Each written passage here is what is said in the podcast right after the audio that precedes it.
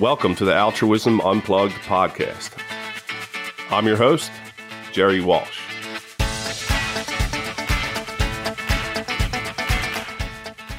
Thanks for tuning in to another episode of the Altruism Unplugged podcast. Today we're featuring Laura Kent and Sabrina Kelly, who created the nonprofit jiu jitsu event Sub Out Domestic Violence. And one of my goals when I first started this podcast was to have an event associated with jiu jitsu. And I'm proud that the first one benefits an organization called DAP Delco, which supports women in the community that I was raised in. So thank you both for coming on the show. Thank you. Thanks for having us. You got it. And Sabrina, what was the purpose of creating Sub Out Domestic Violence? You know, Laura and I um, would see each other a lot. Her and um, John Thornblank would come down to the vault and train pretty regularly. And we kept talking about, you know, sort of doing something that would be unique that really um, you know no no one else was was doing in the area and uh, we came up with the idea for um, sub out it had lots of different iterations of the name. We, we we spent a good while trying to figure out what we were going to call it but I, I, think at the the core um, you know jujitsu for women uh, is something that isn't certainly highlighted the way that we think it should be right? And so um, you know it's, it's it's gaining a lot of momentum and a lot of popularity and there's definitely a lot more women's events. But at, at the root of it we wanted to do something that not only highlighted women's jiu-jitsu but also benefited women in the community um, who needed it. So we came up with the idea to have a tournament where um, you know it was completely uh, donation based and contribution based and sponsored. And then we wanted an organization that we would be able to, you know, donate those funds to um, that did something for the community. And so it just kind of felt like a natural fit. It's it's crazy too because right after we posted about starting it, so many women reached out to both Laura and I to talk about their own personal experience with domestic violence and why it was so personal to them and why they wanted to be a part of the event. Um, and I think that's kind of why it took off so quickly uh, last year because it was so personal and so many women really begin their jujitsu journey, unfortunately, because they've been victims of domestic violence. Right. And actually, you guys actually gave me a platform, and I was able to share with you guys some of my personal experience. I've had some people in my family that have dealt with some similar issues with domestic violence. So you know, just like them, I'm sure, or just like me, I'm sure they appreciated the ability to at least just have a platform, even just to talk to someone about their own personal experiences. Yeah, absolutely. I think uh, another one of the reasons why we picked DAP is because it's a local organization, and Sabrina really wanted to, you know, keep it within her specific community.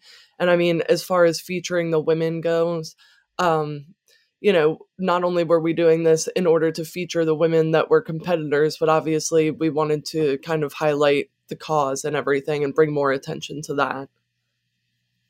Right, of course. And like to be able to donate the money or see where the money's going and have it, you know, that it's affecting people that are directly living in a community definitely means a little bit more and push you a little bit harder to make it a successful event and to uh, talk a little bit more about DAP Delco, you know, learn more about it, you know, from you guys sending me some information on it. It was created in 1976 as part of a movement to provide safety, advocacy, and support services to victims of domestic abuse that weren't necessarily available in Delaware County before then. And today they do remain the only provider of services exclusive to victims of domestic violence in Delaware County. And um, so with the sub out domestic violence, you know, how you guys shared your roles, what was each of your roles and you know, how did you guys divide that up? Laura? um well, uh, honestly, Sabrina, I consider the mastermind, even though she wouldn't put herself into that position. Um, but she was the one who really initially came up with the idea of like starting an event, having it be to benefit women and feature women and all of those kind of things. And she mostly brought me in because um, at my jujitsu school, 10th Planet Bethlehem, like we run the finishers sub only jujitsu events. So I kind of have a lot of experience being around a crew of people that, you know, are used to running competitions and running pro events with the live stream, that kind of thing. So I was used to seeing that. And I also have like a little bit more of a, well, not really, because Sabrina's building Vault up with crazy amounts of women right now. But at she the is. time, she felt that I had more of a network within the women's community as far as like reaching out to competitors since I'm on the competition scene a lot. It was kind of like bringing those people in. I was mostly the matchmaker. Those were my two main things matchmaker and kind of like competitor handler, fig- figuring out, you know, the rule set and like how we were going to do the event itself. And then Sabrina handled all of the sponsors. Um, you know, coming up with ideas, communicating with different brands in order to get donations and put all the logos on the t-shirts and you know, all of those kind of things as far as the fundraising was concerned. I definitely credit all of that to Sabrina. And, and what was the rule set for the event? Uh, we wanted to keep that simple, especially because I didn't want to have to deal with like referees and controversy and all of that kind of stuff. So the simplest thing is just like sub or draw, um, for white and blue belts, it was basically just no heel hooks. So, like, really basic, you know. And we also wanted it to be an event where people weren't overly stressed about the competition factor. You know, like we said, we wanted to highlight the women and kind of, you know, give them a platform, but without making it so that it's super cutthroat or anything. So without having points or overtime or like a judge's decision, it was just kind of like, you know, two people can be winners in the end if there's no sub. It's not really as serious as some of your other tournaments you might be in. And for some of the competitors, was it uh, their first time competing? Oh yeah, we had multiple white belts on the card, and there was a good couple of them that had never competed before. We had white belt all the way up through. We had one brown belt match, so almost all of the colors were featured on that event we're trying we're coming we're coming for some black belts this year. We're hoping um, we're hoping to get some on the card this year um, you know so if anyone's listening and you would like to be a part of our event we would love it.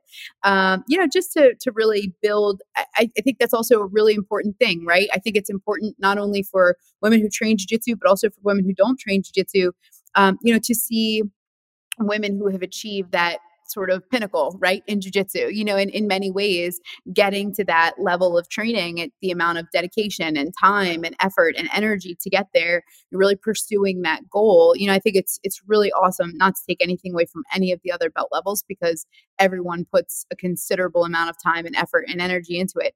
But I'm just saying we see so many male black belts featured you know in in all of these events i think it would be really really cool to to have some female black belts featured as well yeah, and that's why I was also I'm, i was stoked to come to Vault, and I think one of the first times I came there, you had a female instructor, guest instructor, and and she was you know training. There was probably 50, 60 people in the room, and she was the lead. She was showing everybody you know this technique. I think we're doing like reverse De La Riva or something like that. It was certainly mm-hmm. something I've never seen before.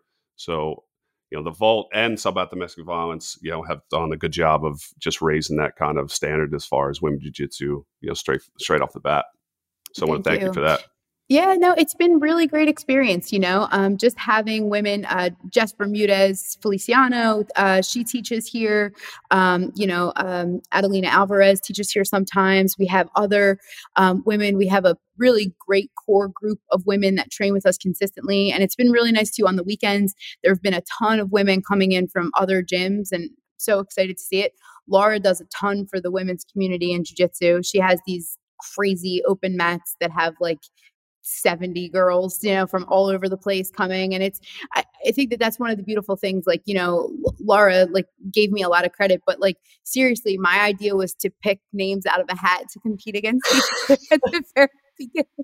Um i that's mean you know baker you know like i mean i i'm happy to do the, the the businessy end and you know the reaching out to sponsors and stuff but at the end of the day like really pulling it all together i think part of the reason you know our, our event went like clockwork. We did like 26 matches, I think in like, what was it, an hour and 15 minutes hours, maybe yeah. yeah yeah it was it was super lightning fast and it was just because of her and you know her ability to like make these matches and they all put on a great show they were all great matches and i'm really excited to see sort of what happens in march because i think it's you know people are going to be really excited to see that again um, laura knows women's jiu-jitsu she knows these competitors and she's really really great at highlighting their skills in those matches. I, I think it's going to be awesome to see. Cool. Yeah, one thing I'm seeing with you both is something I experienced myself. Like I kind of thought of this podcast and you know, kind of had some ideas, but I needed somebody else to kind of reach out to and someone else that could help me along and, and help me build it. I don't think I would have done it by myself. I don't think it truly would have worked out, and it certainly would have turned out to what it is today without someone else helping. So you guys can cl- clearly see that in your dynamic. I think that's a great life lesson in general, right? It's kind of like jujitsu. You can't do jujitsu by yourself, you know? so if you go into it with, you know, that sort of mindset, this ego filled mindset, like, oh, like I'm going to be the best, I'm going to do this, it's all me, me, me, right? It never ends up going as well as it would have if you, you know, work with someone else. And I think Laura and I are very similar uh, personalities. We're both both Virgos, and whether you believe in that kind of stuff or not, for us, it's very, very true. uh, we are very much perfectionists, and you know, we really like things to to go a certain way. We have a very high standard for ourselves and also for the things around us. And I think, um, you know, that really showed when we did this event. Um, it was it was just really awesome the way that that everything came together. So you guys had 26 fights, and what was the demand like for trying to get into that first event? Pretty crazy. yeah. We, we were prepared this time around to handle the influx of applications. The first time around, it was kind of like first come, first serve because we weren't sure how else to do it. So as the applications were coming in, I was making the matches.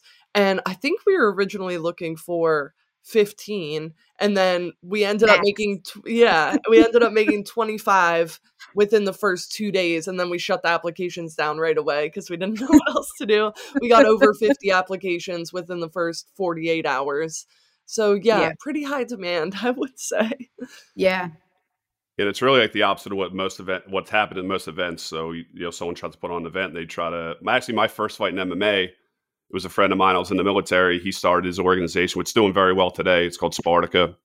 And I think he had 15 fights for his first event and they fell through. And by the time the week of the fight came, there was like eight fights. Hmm. And he, and I, I was barely even, I was barely even training at the time. And he like, he called me, he's like, listen, man, please fight right now. He's like, I'll, he's like, you're going to fight this guy. If you lose, like, I'm telling you, you're going to beat him. Like, I'll give you my entire organization if you lose which I didn't lose, and I don't own the organization, but it's usually the opposite. Like, so it definitely shows the importance and the demand of what you're trying to do if you, you know, hoped for 16 and got 26. Yeah. The really impressive thing is we did have some dropouts too. Like, actually, I think within the last two weeks, we probably had like five or s- at least five people pull out within the yeah. last two weeks leading up to the competition. But since the demand was so high, we were able to fill all those spots pretty much immediately. So we were able yeah. to maintain the same number of fights on the card.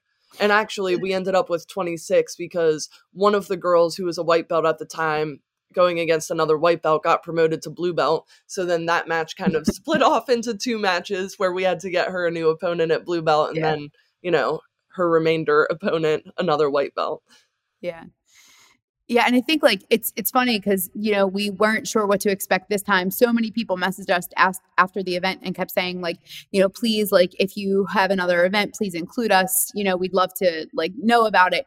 And um this time what's it what we're at like 85 applications laura something yeah, like that 87 something like that and actually yeah. that's because we gave a couple extra days on to originally we were gonna have it open from the first through the seventh, but we allowed it open through the rest of the weekend so that people could kind of get those last minute applications in. So yeah, and, and then, it was really cool. To oh, sorry, go ahead. oh, I was just gonna say that this week will be whenever we're matchmaking and sending out the invites. Yeah. And that was, I was going to say that actually piggyback off that. That was actually the cool part last time. Once we started posting the matches and posting, you know, um, like what was coming up, yeah, it's it's just been so really amazing to to feature people. You know, um, I mean, I'm not a competitor. I don't I don't compete often. I wouldn't consider myself to be a competitor in the jujitsu space. Um, but it's you know it's really neat when people start seeing these super fights you know that their face on a super fight card and they get to post it for their you know family and friends and um, you know it just created such a level of interest that when we did have pullouts like laura was saying you know, for whatever reason, we had lots of other people who were really willing to step right up and, and jump right in. So um, this year, I think we're going for 30 matches, yeah, right? That's the yeah. plan. the plan. It may. we may have more, uh, but it'll it'll just depend on on how things go. Obviously, the more amount of matches, um, you know, the more sponsorship opportunities are present and the more sponsorship opportunities equals more money for DAP Delco. So, you know, I, I, feel like for us, we are really in a position now where people know about the event. We're not coming in completely green. We threw that whole thing together in like I don't know, it was like under two months, I think. Yeah. And we raised $14,000 for them and uh, for DAP and had gift bags for the girls and like SAF soap donated soap and ta- like it was just such an amazing um, community event. Everybody really came together. Jits Bitch helped significantly to get awareness out there. And, um, you know, it just, everybody really participated to help. So it definitely wasn't just us either, sort of pushing the event yeah, and fourteen thousand dollars and under you know in under two months, something thrown together is is pretty impressive. So, um, who else was a very important part of your success with sponsors or, or people that were involved with the tournament? Um, Studio 84 was our highest donor, but they are no longer a gym, unfortunately. Um, but that was super generous of them. They donated like a thousand dollars. Mm-hmm. So that was like mm-hmm. over and above any of our sponsorship tiers. Um, Submission Nutrition donated oatmeal. Uh, they were really ge- those went in the gift bags for the girls. You know, like Sabrina said, SAF soap gave soap for all the girls. Um, we had a lot of a couple different companies do like little one-off things that we raffled at the end, where it wasn't like you know one for every one, but it was still like a couple T-shirts or a rash guard, that kind of thing spats um yeah. I mean and then also honestly like the biggest push which is what we plan to do again and i think that this this was the most helpful. So we did sponsor a competitor. So once we put up the super fights we asked people to sponsor the fee for the competitor um and it was it was set at a set cost. And then honestly like so many people were so supportive of the competitors that that's actually where a large percentage of the, the funding and donations came from. You know people just feeling compelled to send a Venmo, you know, with money to sponsor their favorite competitor. And um, this year, I think we're going to do something similar to that, but with a little bit of a different um, twist on it, at just to kind of motivate people and incentivize them a little bit. But we're not ready to disclose that just yet.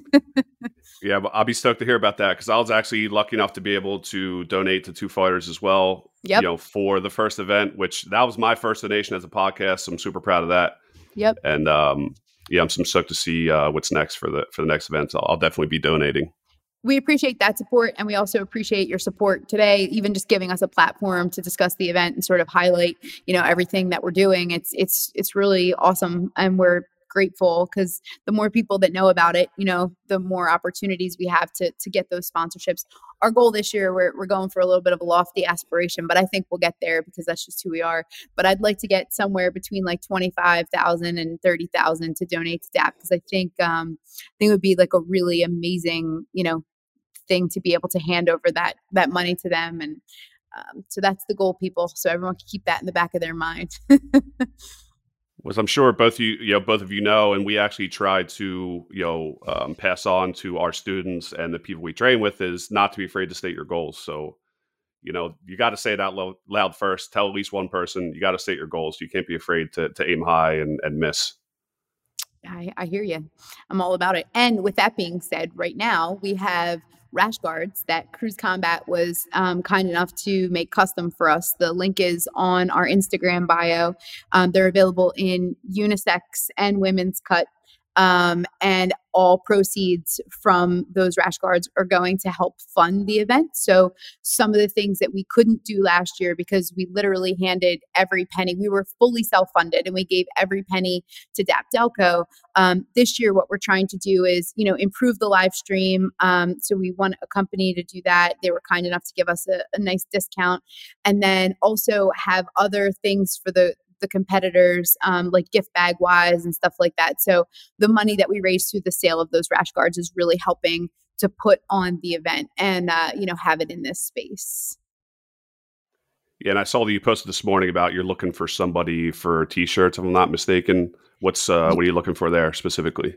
So last year, another one of our sponsorship opportunities that worked out really well was um, people were able to pay for their logo to be featured on the back of the t-shirt. We gave all the t-shirts to the competitors um, and then you know they could obviously rep their t-shirts and then we also um, you know highlighted the ad um, it could be either a live stream so we had a digital ad or the ad just on the back of the t-shirt. And that was a really nice revenue stream for us. It was a way to sell those sponsorships and also um, you know highlight those other brands that are local smaller brands that may not get that exposure. So it was kind of a win-win for everybody. This year unfortunately I, I, think just you know maybe due to the effects of everything going on in the world the t-shirt company that we used last year said that they would be unable to um, support us this year and help out. So that that was the reason for that post. We are looking for someone who might be willing um, you know to help us get that uh, those t-shirts made again this year and one thing I want you kind of touched on like everything that's going on in the world right now, and one thing I like to talk about, and I've talked to every single. This is episode seven. Every single episode I've done thus far, I talked to you know the lead the leaders of these organizations and talk to them about how they pivoted during COVID. They didn't just end it. They didn't say, "Hey, I'm not going to throw an event or I'm not going to raise money anymore." And you did the same thing. You actually had your first first event during COVID. So I think it just goes to show that people that are, you know you guys are you're driven and and it's and the proof is there and I think it's important to highlight instead of just shutting yourself down. You know, you you moved forward, you still figured a way to get it done, and it was very successful. Thank you. Uh, so leading up to this, I watched, you know, the event that you put on, and of course, I looked, you know, the, highlighting the main event. It was between Christina Pinto of Silver Fox BJJ and Alexandra Whitlock of Balance. Yeah, that was your brown belt event. What did you guys take from that match? What did you think about that match? Honestly, I love both of those two ladies. It was really exciting. I feel like they both have very different styles, you know. Um Allie is more of like a top player and Christina has a really uh interesting and tricky game kind of. She's really flexible. Um yeah, I mean, obviously it went to a draw, but I think it was super exciting. And actually, that same match ended up happening. There was a rematch at Emerald City Invitational uh, which was under EBI rules. And again, it actually there was no subs in regulation. It went to overtime, and I think uh, Christina ended up clinching it in overtime at that one. So, but I could watch those two compete against each other all day. Yeah, it ended up a, it was six minutes, so uh, you know, ended up in a draw. But like you said, it, it, it was the skill was clearly there, and they they pushed the entire time. There was back takes, there was arm bars, there was leg lock attacks, stand up, everything. It was like minute to minute. There wasn't an ounce of rest. It, it, it was it was a dope match. Yeah, that's how so many of the fights were. Like, I mean, the energy in the room on that day was palpable. Like Laura did, like I said, she did such a great job of really pairing people. And every match, it was like you heard the crowd be like, oh, oh, like, oh my gosh, like, you know, it's nonstop. And especially like I just feel like seeing um again, you know, other girls watching the, the you know the video i mean like that's how i got started in jiu-jitsu i went to watch matt at a fight to win and i walked in and there were two girls up on the stage that were similar in size to me and i was like huh, well, if they can do it, like I want to try, you know, and that's, I was 37 when I started jujitsu. And, you know, for me, it's like that, that was like a, a nice segue. And I feel like having events like this also, when you see these younger generations of girls are able to see matches like, you know, Allie's and Christina, like watching that and just being like, whoa, like they're, you know, these are two like super dynamic and, you know, powerful, strong women, um, you know, who are really just giving it their all, you know, it kind of motivates people to, to want to do things like that. You know, it's just another avenue of representation that people might not see consistently. Yeah, and I actually learned, you know, kind of just, you know, there were high level competitors, and I learned during the the live stream that Christina at the time was in med school and you know was trying to become a doctor. So like these people are not, only high level on the mats but the high level off the mats which usually you know we see a lot in, in the jiu-jitsu community.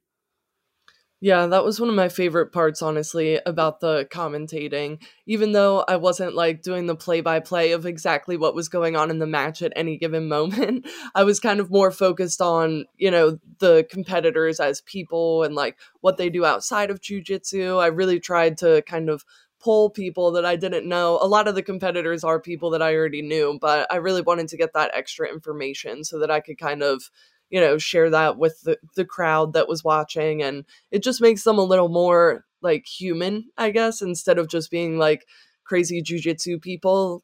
You know, we have other interests too. yeah, and, it, it, created a little bit of buy-in for me. I like I really enjoyed learning about that, like you know, learning what she's up to and that she's you know not only you know doing high level things on the mats, she has big goals and and executing them off the mat. Yeah, absolutely. I think you have to be a certain type of person to to train jujitsu at a high level, just in general. I think you have to be someone who is driven and motivated with goals because no one is showing up at your door dragging you to come and get beat up every day. You know, like uh, like it's not like you have someone standing over you saying like you know get there, get on the mats, like work really hard, push your body, push your mental. You know, jujitsu is more mental than physical, I think, most days. Because if you're not in it to win it, like in your mind, it's going to reflect in your performance on the mats, you know? And I think like seeing so many high achieving women, just another thing, you know, all of those girls are really high achieving girls. They're all doing like big things. Everyone has something different. Some are attorneys, some are, you know, doctors, some are whatever. And it, it's, it's just, some are entrepreneurs, very successful entrepreneurs, you know, and seeing things like that, um, you know, gives the ideas that like this is a, a nice activity that people can do even when you, you know, do have a busy life, you can still fit it in because it's, we all know, great for your mental health also. Yeah. And for those who do not train jiu-jitsu, it is absolutely impossible. You know, we're speaking about the brown belt main event. It is impossible to get to brown belt or blue belt for that matter without getting absolutely demolished every single day for like two years. It's impossible. Right. No one gets there with just uh, no one shows up on day one and just butchers everybody. It does not happen. Yeah. So it creates uh, a sense of resiliency and you know ability to overcome in every single person that gets beyond like the first two years. Yeah. It's grit. Absolutely, big time grit. So, um, uh, Laura, starting with you, how did you get into jiu-jitsu and like who are your coaches currently? Oh boy. I guess mine's mildly a long story, but we got, we got time. Go ahead. Go get it. Nah. Brief ish. Okay. So I guess kind of in my early 20s is whenever I discovered the UFC, which I never knew was a thing, unfortunately, until then. And so I got really into like watching MMA and that kind of stuff. And then eventually I wanted to try it. So I just kind of like looked up my closest, most convenient gym, and it was like a traditional gi gym for whatever reason, I originally thought I really wanted to be into Muay Thai, but I'm glad things ended up the way that it did. They didn't have striking there, so I went into gi jujitsu. Um, I got my blue belt there, and then I wanted to make sure I would be like good with leg locks and stuff. They weren't really teaching that at my school, so I started cross training at 10th Planet, which at the time the only 10th planet that was closest to me was two hours away so it was a two hour drive each way and i would just like drive out there like a crazy person and eventually, I completely abandoned my gi school and moved out to Bethlehem. And now I train at 10th Planet Bethlehem and um, 10th Planet Allentown, which didn't exist whenever I first started training out here. So, but that's run by John Thor Blank, like Sabrina mentions, We go to the vault a lot, and John teaches there. Um, John's my boyfriend, so he runs the Allentown location, and then Zach Maslany and JM Holland run the 10th Planet Bethlehem, the original location. And yeah, I kind of trained both places and part of the finishers MMA squad. nice. And and there's levels there's levels to commitment just like there's levels to you know the talent that we see on the mats. And driving two hours each way to try to learn leg locks is a completely different level of dedication that most people will never understand. So right. you know it's no surprise that you do well and you are successful with your jiu-jitsu. Thanks yeah people definitely thought i was crazy for a while but I mean, honestly, that was back before Bethlehem was really known for what it is now, especially within the 10th planet system. I think it's pretty well regarded as one of the top, like, three 10th planet schools that's out there right now as far as producing champions and that kind of stuff. Like, John being an ADCC. Obviously, Grace Gundam, Gundrum trains with us, and she's very well known in the community, super high level black belt. So uh yeah, I mean, I just think it's I feel validated now that I moved my whole life out here and kind of left the other school behind because I really believe I'm training with some of the absolute best people that you could be and I have a really cool life out here. yeah, and as it seems, um, you know, you're you're you're a part of that too. So you help build that and and uh, create what's going on out there. I try. How about you, Sabrina? How did you get into jiu-jitsu? Um, well. I guess I kind of Matt Matt was competing in a fight to win, and uh, in my mind, jiu-jitsu was always Matt's thing. I was a weightlifter. I wasn't really interested in any stretch of the imagination. I competed in figure and like, which is like a feminine version of bodybuilding. And that was like always my realm and my area.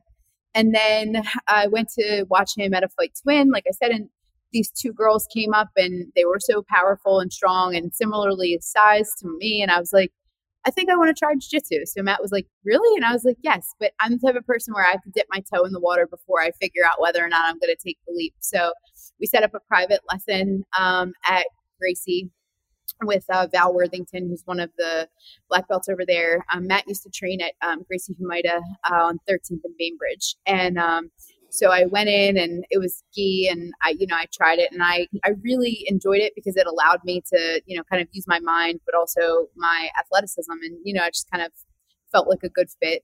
Um, and then I started training consistently. Um, I earned my blue belt the same day Matt earned his black belt. So that was like a really special and meaningful day for the two of us. Um, and then we we're traveling and we have two kids and two businesses, you know, so it was a little bit of a challenge to consistently get to the city and we were finding it harder and harder. And we just really wanted something that was a little closer to our home and to also make an impact on our community. So um, we opened the vault in uh, July of 2020, July 1st. So right in the middle of the Rona. And um, when we opened, um, you know, we weren't quite sure how it was going to go. We bought this building, we rehabbed it, renovated it, and um, you know, just kind of wanted to see how it went. And it has just been such a beautiful thing to watch. So we've been so embraced by the community. Um, you know, my husband teaches here, Julian Banner teaches here. We have um, John Thor Blank come in a couple times a month. Laura has taught here a couple times. We have John Calistine come down from uh, New York and teach. Um, we have, like I said, Jess Feliciano. Judah Siervo teaches our Muay Thai. Um, Charlie Livingston teaches here. Like, there's just all of these guys. We have the Lyons brothers that train here. We have just so many different people that are active competitors in the jiu-jitsu community um, who've decided to come and train here. And, you know, it's just kind of taken off um, in in a really amazing way in the sense that like we get to see all these people and especially the people who had never trained before and walked through the doors on the first day of July. You know, they were like our first 25 members were people that had never trained jiu-jitsu before, which I thought was like the the greatest thing ever because we were all green, we were all new to it, you know, and uh, some of them are now like four stripe white belts, you know, and they're they're killing it. The you know one of our girls was one of our first members. She went out this weekend and she got gold. Ryan Collins, I see you, and like you know we're just we're so proud to be a part of this group of people who have really come together. And you've been here, Jerry, Laura's been here. You know, it's like a no negativity is 100% like our whole motto and we genuinely mean that. Like there's no drama here there's no nonsense. It's like we want you to want to be here and we want you here you know? So it's that's kind of how i got started and that's sort of how it's going. Um, so i guess my husband is my main coach um, if you want to put it that way uh, which is matt. And then um, i work with jess uh, feliciano a lot because as a mom of two with two businesses it's kind of hard to find time to get to all the classes so i, I try to make it a point to, to work with her whenever i can too yeah, and like back in July when you when you did open, that was coincident. That was right around the same time. I live in Philadelphia now, but that was right around the same time I was rehabbing my dad's house. My dad passed that year, and I was out there rehabbing. Thank you.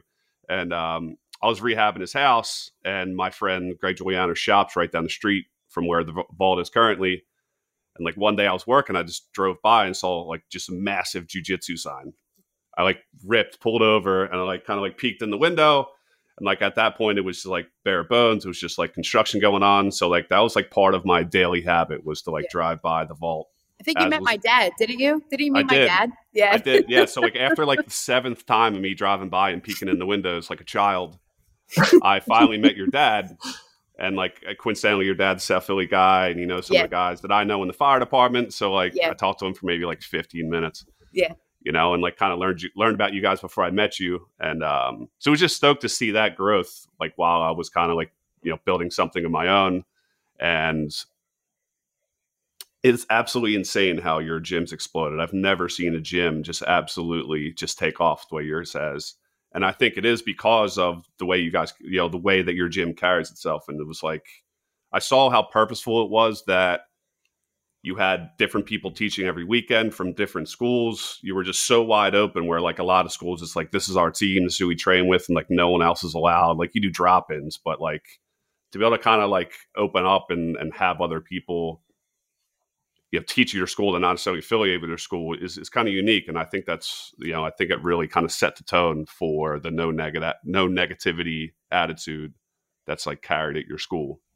Thank you. I mean, I think like both, you know, I think we, we all have sort of the mindset that like you don't know what you don't know, right? So if you're not around other people and you're not seeing what other people are doing in the community, right, and what other people are bringing to the table, um, if you want to get better, you really need to expose yourself to the styles that you might not be super familiar with because at some point, you know, you're going to run into those styles. And I think that that's kind of where that mindset comes in, you know, like um I don't know, it's just we've been really really grateful um for you know those people even being willing to come in. Like even you know Thor and Laura coming down like twice a month, you know, like our members love that. You know, like it's such an awesome time when they're here. We have so much fun. Um, Thor has such a unique style and uh, way of teaching, and so does Laura. Like Laura's class, we had so many people who were like, "Can Laura come teach again?" You know, like I mean, it was it was like so cool. Um, she did like the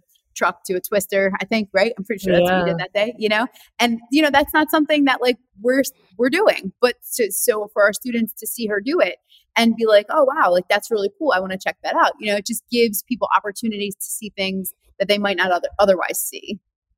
Yeah, and Laura, you you know, on top of like doing very well at the vault, like when you you know, as far as attendance to your classes, um, what's some of your history with competing that got you there?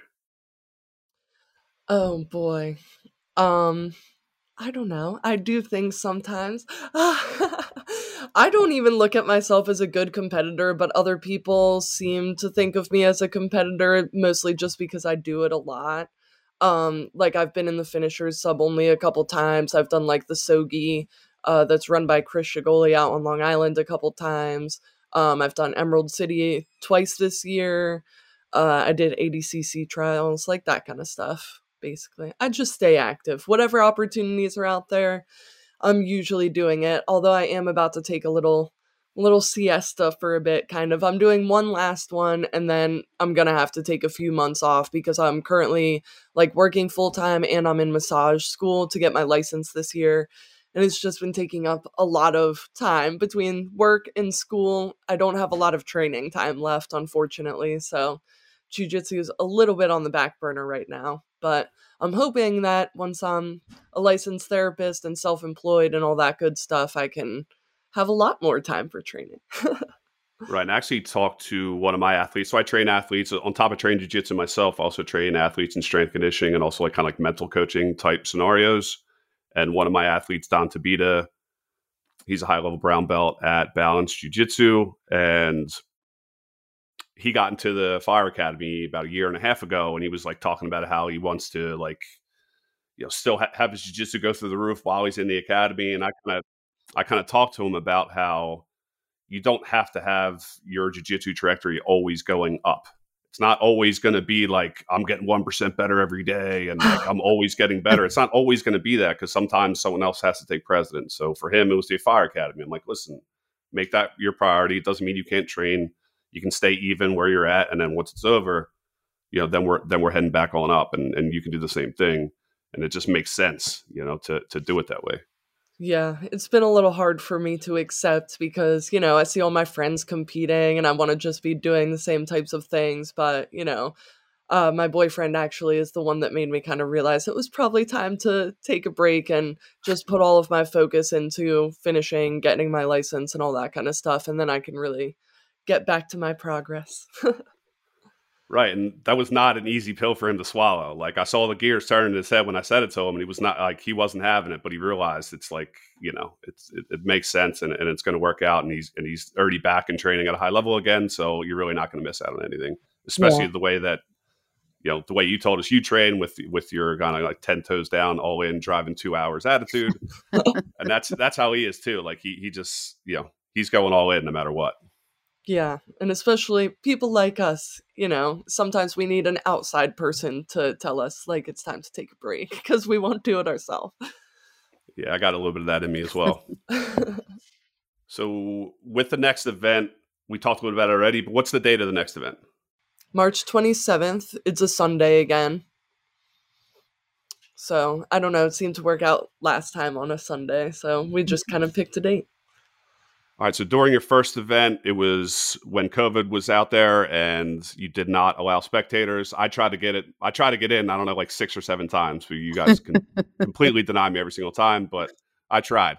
I was gonna. I I think I even you know offered to like sweep the floors. I would have done that just to get me just to get me in the door. But so um, so I think I think at this, this time I think that we're we're, we're more open to the idea. The only thing is, I think um, we just sort of have to see how a couple of things pan out, right? So I'm, you know, we're trying to be respectful of um, what's going on still kind of and locally but i do think that that is definitely going to be an option we're currently finishing the second floor at the vault and um, once that floor is open we're, we're hopeful that it should be open by the beginning of march so there's mat space up there and and once that is open um, it might be a little bit easier like we can have the event on one floor and then have people warming up and things like that on the other floor so it's a little less crowded. Because last time because we had such a large amount of competitors everyone was sort of sardined into like this space and we, we kind of had to like make it work. So i think we, we just have to figure out logistically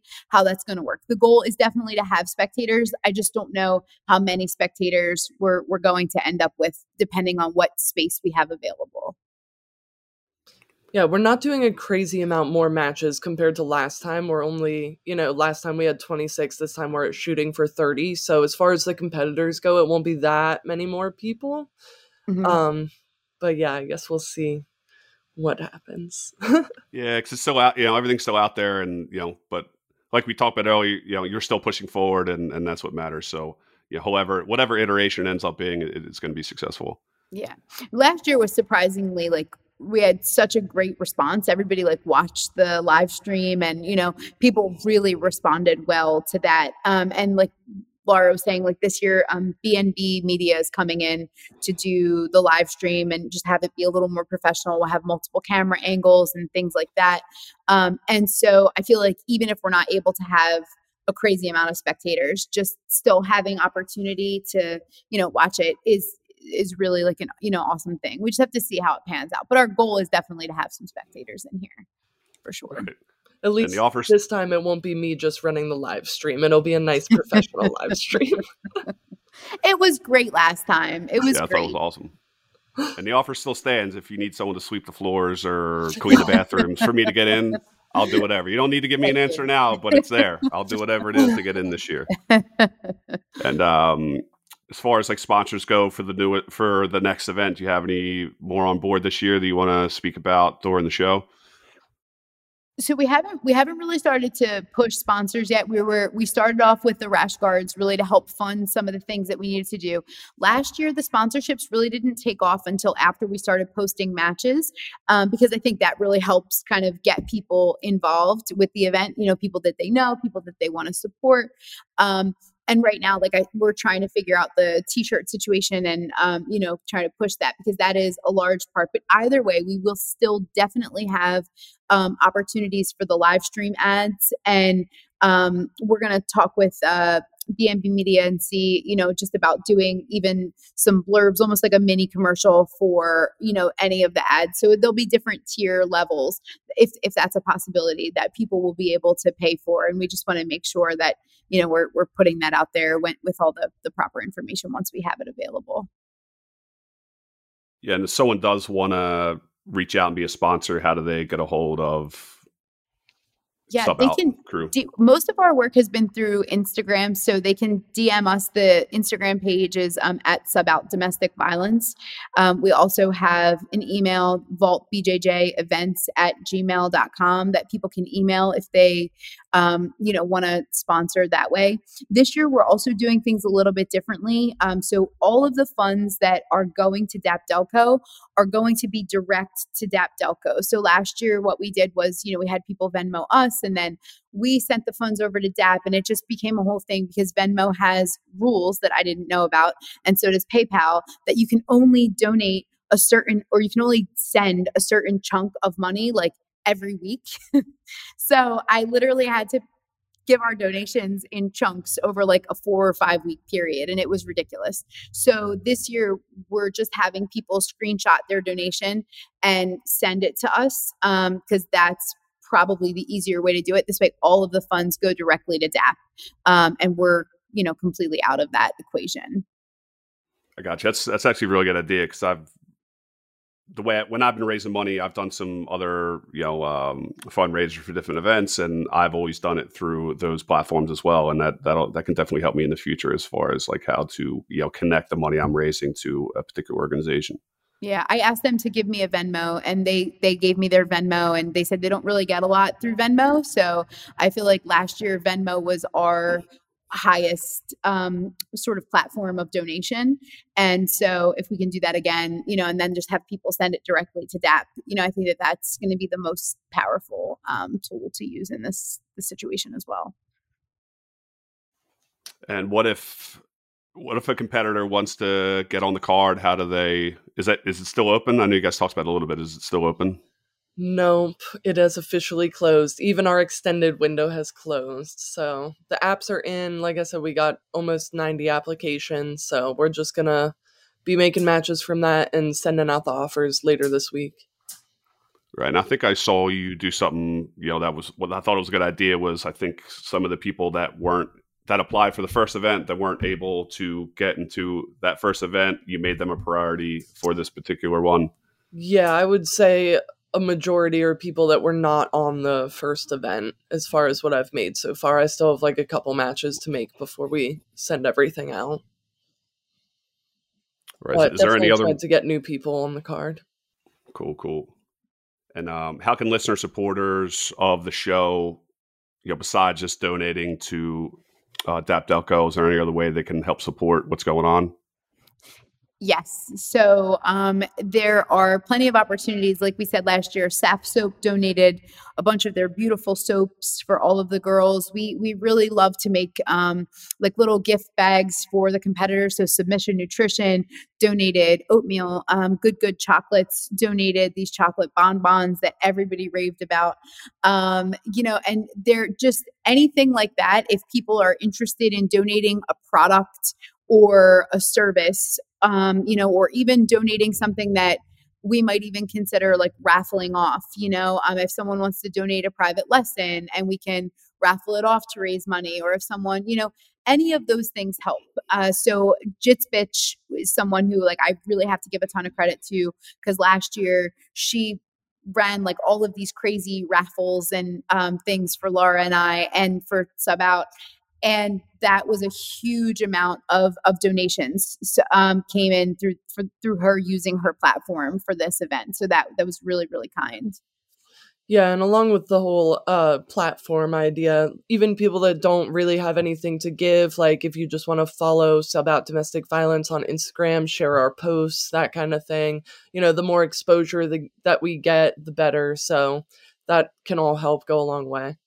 Yeah, it's fantastic. Definitely, um, if anyone's listening, if you can feel free to reach out to me as well. So I'll be an intermediary if necessary. So you know, drop me a message or a comment, and I'll definitely try to make the connection if there's any out there. Thank you. And is there anything I'm missing about the first event or the future event that you would like to put out there that we didn't discuss? I don't think so. Right. It's, uh, I guess I did my job. Then we covered it all. yeah, and I um, I want to take some time, you know, before we go, you know, to talk about my entrance into jiu-jitsu. You both talked about it, and it, it was interesting to hear about. And uh, for me, I know Laura, you talked about how like you used to watch UFC, and that's kind of how it kind of sparked that interest. And you know, for me, I remember we used to watch UFCs with a couple of my buddies. We used to get them, rent them from Blockbuster. So for all you kids out there who like have just Netflix and Peacock and whatever else you got, there was a place you used to go to in person and rent VHS tapes. And for some reason, when we were like eight, this guy's mom let us rent UFC fights, which is fantastic. so thank you, you know, Miss Pachaki for that. And so we used to watch them and like you know, the first UFC was like Royce Gracie, and like we used to like imitate like the Gracie train. They'd all like hold each other's shoulders and walk in a walk in a line, like you're at like a wedding, like doing the old you know dance around the dance floor there. But yeah, they would do the Gracie train, and we used to imitate it like in the backyard. So um, that was kind of my first like glimpse at what like jujitsu was or MMA was. And I talk to people about all the time how like I'm just so I'm happy and proud to be able to like work in the community where like I used to just watch tapes of. So like I'm truly like kind of living my dream as far as being like a strength conditioning coach for MMA fighters and jiu-jitsu fighters. Um, but fast forward maybe 20 years or so, um, when I was in the military, I just you know a couple of my buddies were training and I trained. Walked into a jiu-jitsu school in the Virginia Beach area, and actually kind of I actually fought within like my first probably two months of trading, which I absolutely should not have been fighting. Like I was not. I, I had good wrestling, good jiu-jitsu, but my striking was atrocious. And it was actually uh, kind of back in like the the old days of MMA where this guy was hosting an event unlike the the good event you guys put on your gym he had his own event where like the guy who I fought I beat him in the first round, hit him with a rear naked choke, and then three fights later, he fought again and knocked somebody out. So like that was the type of event we were having. Like multiple people were fighting multiple times, and like it was like full pro rules. Wow. Like no amateur whatsoever. So it was like out of control. Free for all. Absolute free for all. So I was the first in my train, but was wasn't necessarily my first team. But my first team um, was when I was living down in Florida. A good friend of mine um, a few friends of mine were living down in the area, and I started you know training down there at a Gracie school at Joe Bamboo Wisman's um, academy, Gracie Tampa, and that was like my first team. I trained before, but that was my first team. Like every single person there was fighting. We had you know four or five like you know fight team practices a week, and like that's why I really trying to. That's where it turned into like a community and like a team for me. Um, so definitely want to thank uh, Joe Bamboo Wisman for actually kind of like making it more of a professional environment and you know a place where like I saw with his family, just like you both have at Vault and Tenth Planet. Um, so, um, but from there, I you know trained. You know, I came back up to Philadelphia, fought some more, trained at Daddis Mixed Martial Arts for a long time, and now I currently train at Beacon Mixed Martial Arts in South Jersey. You know, I primarily do you know gi, but I like to do no gi as well. That's why I like going to the vault because that's kind of it fills in the holes in my game. I definitely plan on continuing to compete, and when I do compete, my objective is like to raise money every time I compete. So, which I'm sure you you noticed at your tournament where you know the energy was really high the fights are really strong and i think a lot of it could have been because they were fighting for something bigger than themselves. So i feel like i can you know kind of grasp onto that as well. So that's what i plan to do. Um, and i'm definitely i'm into trying to go to different schools. I've been to balance. I've been to movement art jiu-jitsu. I've been to jared school pga united. Like I, I like i like kind of that open community and, and be able to train everywhere. So you know it's definitely um, it's high on my list as far as you know, learning from different people and and progressing my game that way. And of course, being involved with you know communities and and um, fundraisers like yourself. So I really appreciate appreciate the way you guys represent jujitsu, and you're certainly you know um, very good ambassadors for the sport and also the community. Um, and thank you both for you know coming on the show and spreading the word about your wonderful organization. Thanks for having us. Thank you. You got it. So, um, before we go, I want to thank all the supporters of the show. So, make sure you subscribe, comment, and share the podcast and follow us on social media. And want to thank you again for living the altruistic lifestyle. See you next time.